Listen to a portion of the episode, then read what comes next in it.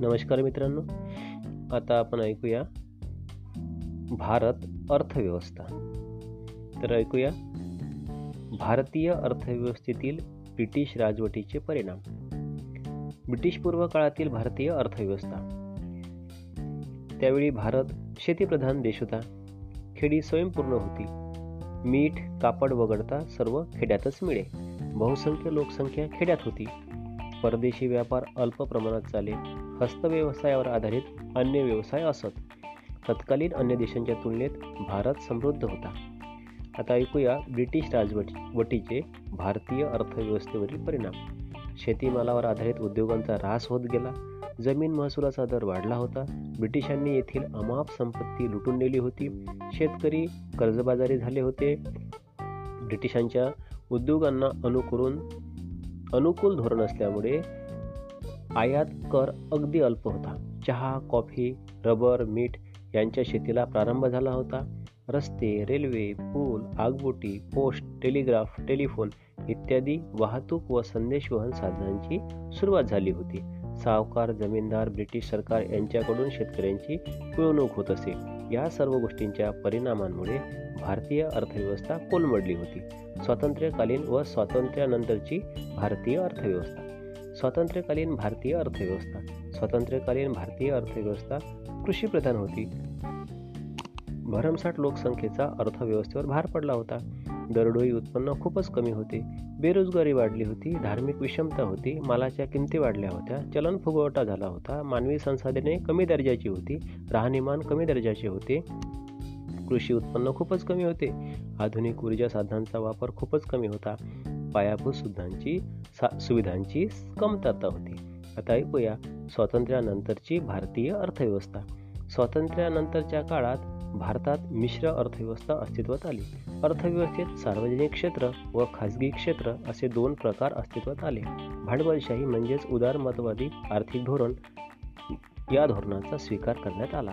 कृषी उत्पन्न टप्प्याटप्प्याने वाढू लागले. खाजगी क्षेत्रातील उद्योगधंद्यांना चालना मिळाली. सार्वजनिक क्षेत्रावर आधारित अनेक उद्योगधंद्यांना चालना मिळाली. आता ऐकूया पंचवार्षिक योजना. भारतरत्न मोक्षगुंडम विश्वेश्वरय्या यांनी आपल्या प्लॅन्ड इकॉनॉमी फॉर इंडिया या ग्रंथात 1934 साली नियोजन संकल्पनेचा पुरस्कार केला होता. काँग्रेसने पंडित जवाहरलाल नेहरू यांच्या नेतृत्वाखाली 1938 साली नियोजन मंडळाची स्थापना केली. 1946 साली ब्रिटिश शासनाने नियोजन सल्लागार मंडळाची स्थापना केली. 1950 साली पंतप्रधान पंडित जवाहरलाल नेहरू यांच्या अध्यक्षतेखाली सरकारतर्फे अधिकृत नियोजन मंडळाची स्थापना केली. 1962 साली नियोजन मंडळाला सल्ला देण्यासाठी नॅशनल प्लॅनिंग कौन्सिलची स्थापना केली. सर्व राज्यांचे मुख्यमंत्री नियोजन मंडळाचे सदस्य मिळून पंतप्रधानांच्या अध्यक्षतेखाली नॅशनल डेव्हलपमेंट कौन्सिलची स्थापना केली. आता ऐकूया भारतातील काही महत्त्वाच्या पंचवार्षिक योजना. पहिली पंचवार्षिक योजना 1951 ते 1956. पहिल्या पंचवार्षिक योजनेसाठी 2,069 कोटी रुपयांची तरतूद करण्यात आली होती. या पंचवार्षिक योजनेत शेती, ऊर्जा आणि जलसिंचनाला प्राधान्य देण्यात आले. हिराकुंड योजना, सिंद्री येथील खत कारखाना, चित्तरंजन येथील रेल्वे इंजिन कारखाना इत्यादी पायाभूत उद्योग याच काळात उभारले गेले. या योजनेमुळे राष्ट्रीय उत्पन्न 3.6% वाढले. आता ऐकूया दुसरी पंचवार्षिक योजना 1956 ते 1961. दुसऱ्या पंचवार्षिक योजनेसाठी 4,800 कोटी रुपयांची तरतूद करण्यात आली होती. 10 ते 12 दशलक्ष व्यक्तींना रोजगार देणे, औद्योगिकरणास चालना देणे, आर्थिक विषमता दूर करणे, आर्थिक साधन संपत्तीचे समान वाटप घडवून आणणे ही या योजनेची उद्दिष्टे होती. या योजनेअखेर राष्ट्रीय उत्पन्नात 19.5% म्हणजे प्रतिवर्षी 3.9% वाढ घडून आली. आता ऐकूया तिसऱ्या पंचवार्षिक योजनेविषयी 1961 ते 1966.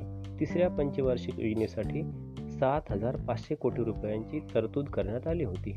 या योजनेअंतर्गत अन्नधान्याच्या बाबतीत भारत स्वयंपूर्ण बनवणे, औद्योगिकीकरण, दळणवळण, पोलाद, रसायने, यंत्रनिर्मिती, जलसिंचन प्रकल्प कार्यान्वित करणे ही या योजनेची उद्दिष्टे होती. 20 ऑक्टोबर 1962 चीनने आक्रमण केल्यामुळे या योजनेच्या उद्दिष्टपूर्तीवर परिणाम झाला. वार्षिक उत्पन्नात प्रतिवर्षी 2.3% इतकीच वाढ झाली. आता ऐकूया चौथ्या पंचवार्षिक योजनेविषयी 1969 ते 1974. 1966 ते 1969 या काळात 3 वर्षीय योजना अंमलात आणल्या होती. चौथ्या पंचवार्षिक योजनेसाठी 15,779 कोटी रुपये वाटणीला आले होते. अन्नधान्य उत्पादन वाढ, स्वयंपूर्णता, न्याय्य आर्थिक विकास ही या योजनेची उद्दिष्टे होती. या योजना काळात राष्ट्रीय उत्पादनात दरवर्षी सरकार सरासरी 3.3% वाढ होऊ लागली. आता ऐकूया पाचव्या पंचवार्षिक योजनेविषयी 1974 ते 1979. दारिद्र्य निर्मूलन, आर्थिकदृष्ट्या आत्मनिर्भरता, स्वावलंबन, सामाजिक न्याय ही या योजनेची उद्दिष्टे होती. या योजना काळात राष्ट्रीय उत्पादनात दरवर्षी सरासरी 4.8% वाढ घडून आली. आता ऐकूया सहाव्या पंचवार्षिक योजनेविषयी 1980 ते 1985. सहाव्या पंचवार्षिक योजनेसाठी 97,500 कोटी रुपयांची तरतूद करण्यात आली होती. राष्ट्रीय ग्रामीण रोजगार हमी योजना, दारिद्र्य निर्मूलन इत्यादी उद्दिष्टे या योजनेची होती. या योजनेमुळे राष्ट्रीय उत्पादनात प्रतिवर्षी 5.6% वाढ घडून आली. ऐकूया आता सातव्या पंचवार्षिक योजनेविषयी 1985 ते 1990. सातव्या पंचवार्षिक योजनेसाठी 1,80,000 कोटी रुपयांची सार्वजनिक क्षेत्रासाठी तरतूद करण्यात आली होती. प्रत्यक्ष 2,20,216 कोटी रुपये खर्च आला. ऊर्जा, सामाजिक सेवा, उद्योग, खनिजे, वाहतूक, जलसिंचन, कृषी, दळणवळण, विज्ञान इत्यादी क्षेत्रांसाठी तरतूद करण्यात आली होती. या योजना काळात विकास दर 4.10% दरवर्षी घडून आला.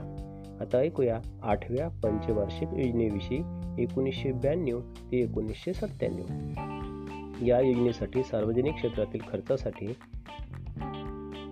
4,34,100 कोटी रुपयांची तरतूद करण्यात आली.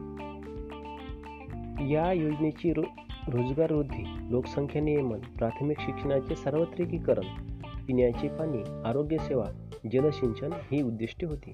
या योजना काळात कृषी उत्पन्न वाढीचा विकास दर 3.6% राहिला, तर औद्योगिक उत्पादनाचा दर 8.1% राहिला.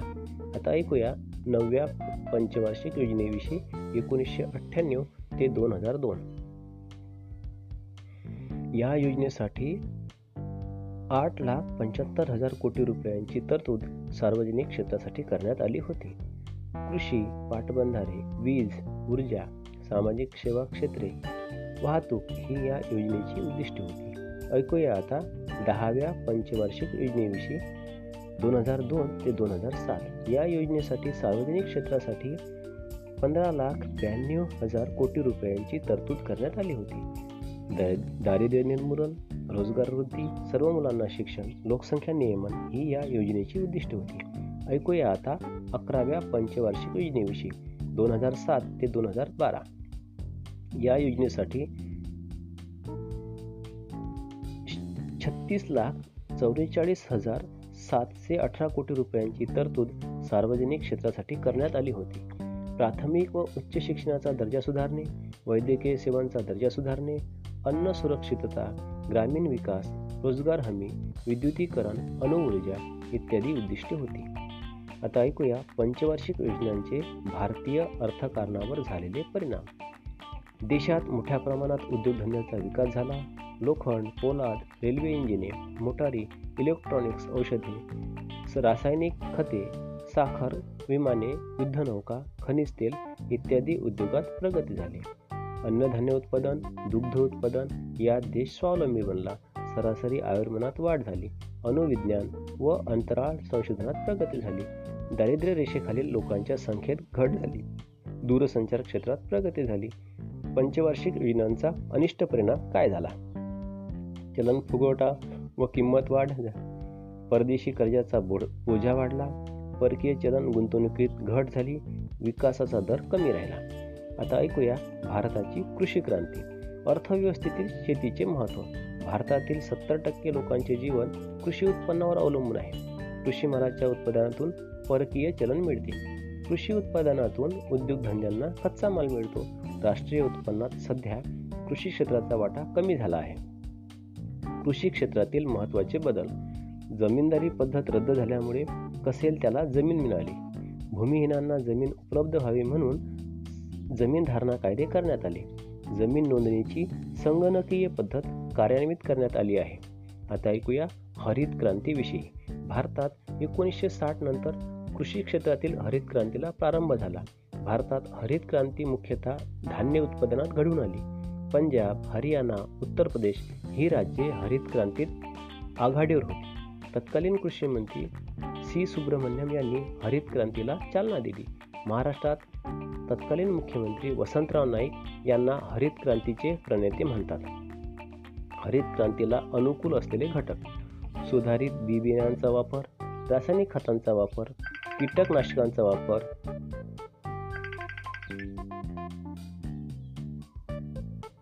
जलसिंचनाच्या वाढत्या सोयी, आधुनिक तांत्रिक अवजारे व आधुनिक तंत्राचा वापर. हरित क्रांतीचे मुख्य परिणाम. हरित क्रांतीमुळे शेतकरी समृद्ध झाला. अन्नधान्य उत्पादनात लक्षणीय वाढ झाली. नवनवीन पिकांचे प्रयोग झाले. GM पिके घेण्याकडे शेतकऱ्यांचा कल. ही पिके वादग्रस्त ठरत आहेत. कृषी क्षेत्रासाठी कर्ज पुरवठा. केंद्रीय सहकारी बँका, नॅशनल कोऑपरेटिव्ह बँका, प्रादेशिक सहकारी बँका, ग्रामपातळीवर सेवा संस्था, राज्य सहकारी बँका, व्यापारी बँका, नाबार्ड बँका, NABARD इत्यादी बँका कृषी क्षेत्रासाठी कर्ज पुरवठा करतात. पीक विमा योजना. 1995 पासून पीक विमा योजना लागू करण्यास सुरुवात केली आहे. राष्ट्रीय कृषी आयोग 1970. राष्ट्रीय कृषी आयोगाने खालील मुद्द्यांवर भर दिला. विकासाचे उद्दिष्ट लक्षात घेऊन जमिनीचा वापर करणे, दर एकरी उत्पादनात सातत्याने वाढ, पतपुरवठा व साधनसामग्रीची उपलब्धता, विकासास अनुकूल कृषी उत्पादनाच्या किमतीत, संशोधन, शिक्षण, तंत्रज्ञान यावर भर. ऐकूया आता भारतातील उद्योगांवरील शासकीय नियंत्रण. औद्योगिक धोरण ठराव 1948. या ठरावानुसार उद्योग क्षेत्राचे 4 विभाग करण्यात आले. 1. सरकारी मालकीचे उद्योग, त्यामध्ये शस्त्रास्त्रे, अणुऊर्जा आणि रेल्वे. 2. मूलभूत उद्योगधंदे, कोळसा, लोखंड, पोलाद, विमाने आणि टेलिफोन. 3. मोटारी उद्योग, इंजिनिअरिंग, रसायने, वस्त्रोद्योग इत्यादी. 4. उर्वरित उद्योग. आता उद्योग विकास व नियंत्रण कायदा 1951 ऐकूया. या कायद्यानुसार नवीन उद्योग सुरू करण्यासाठी औद्योगिक परवाने घेणे आवश्यक करण्यात आले. औद्योगिक धोरण ठराव 1956.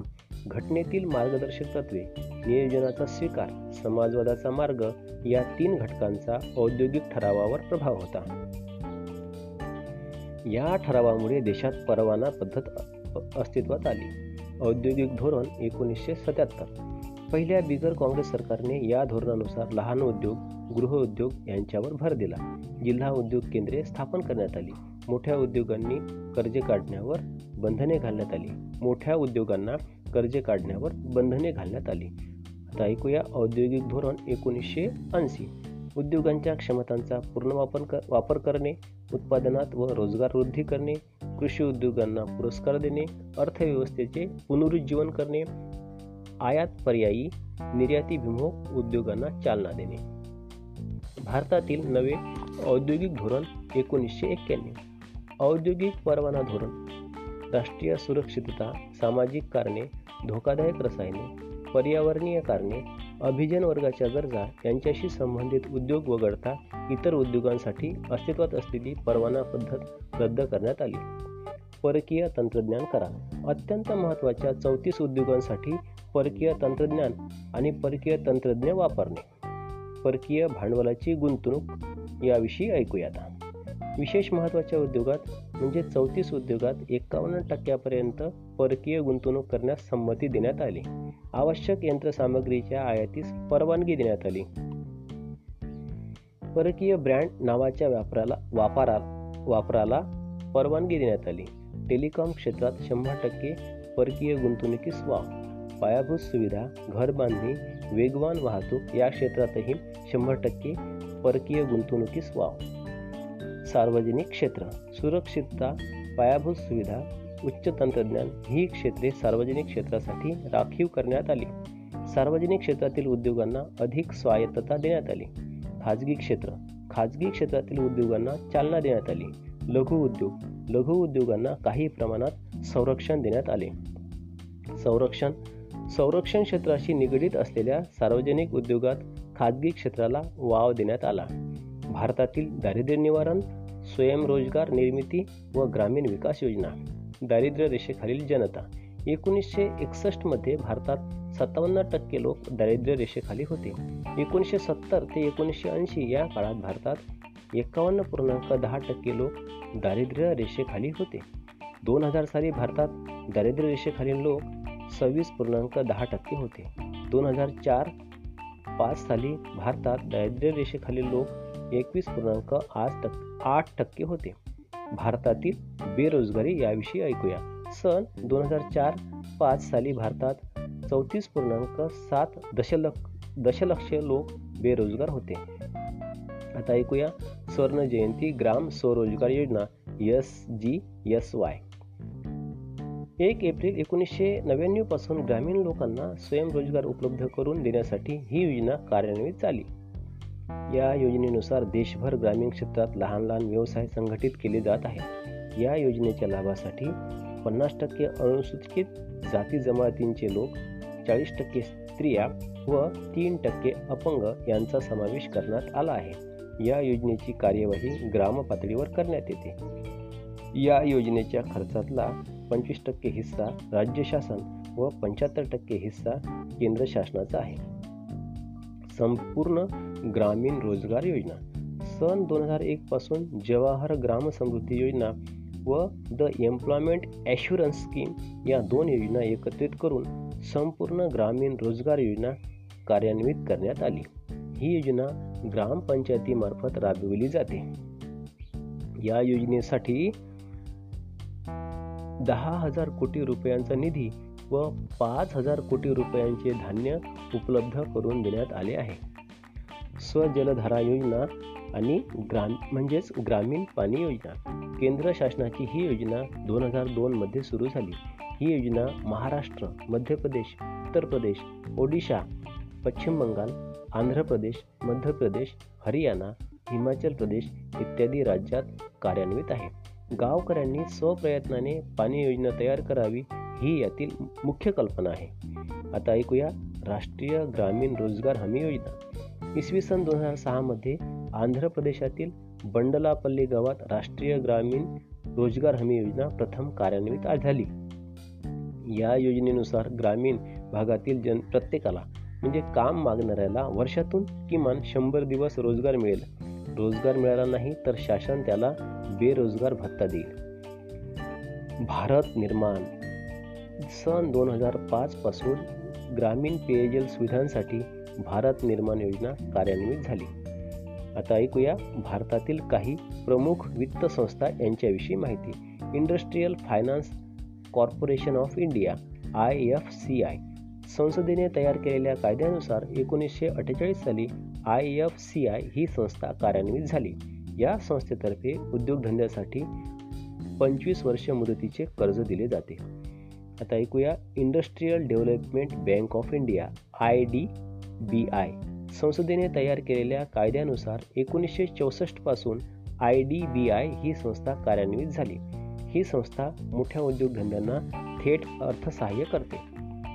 इतर लहान व मध्यम उद्योगांना बँकांद्वारे कर्ज मिळण्यासाठी ही संस्था सहाय्य करते. Export import bank of India EXIM bank 1982 साली अस्तित्वात आली.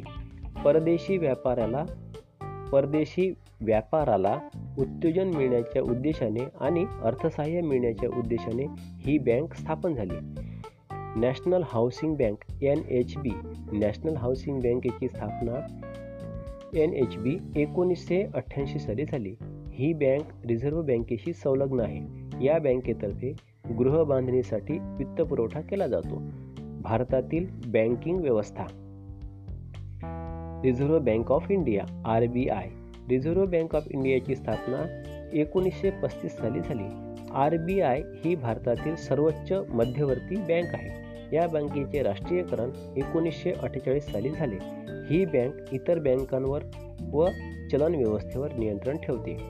स्टेट बँक ऑफ इंडिया ही बँक 1921 साली इम्पिरियल बँक म्हणून कार्य करत होती. या बँकेचे राष्ट्रीयकरण 1955 साली झाले व state bank of India SBI असे नवीन नामकरण झाले. राष्ट्रीयकृत बँका. इंदिरा गांधी सरकारने 1969 साली राष्ट्रीयकरण केलेल्या बँका ऐकूया. Bank of India, bank of Baroda, Indian bank, Canara bank, syndicate bank, union bank of India, bank of Maharashtra, Punjab national bank, Allahabad bank, Dena bank, overseas bank, United commercial bank, United bank of India आणि सेंट्रल बँक ऑफ इंडिया. 1980 साली राष्ट्रीयकरण झालेल्या बँका.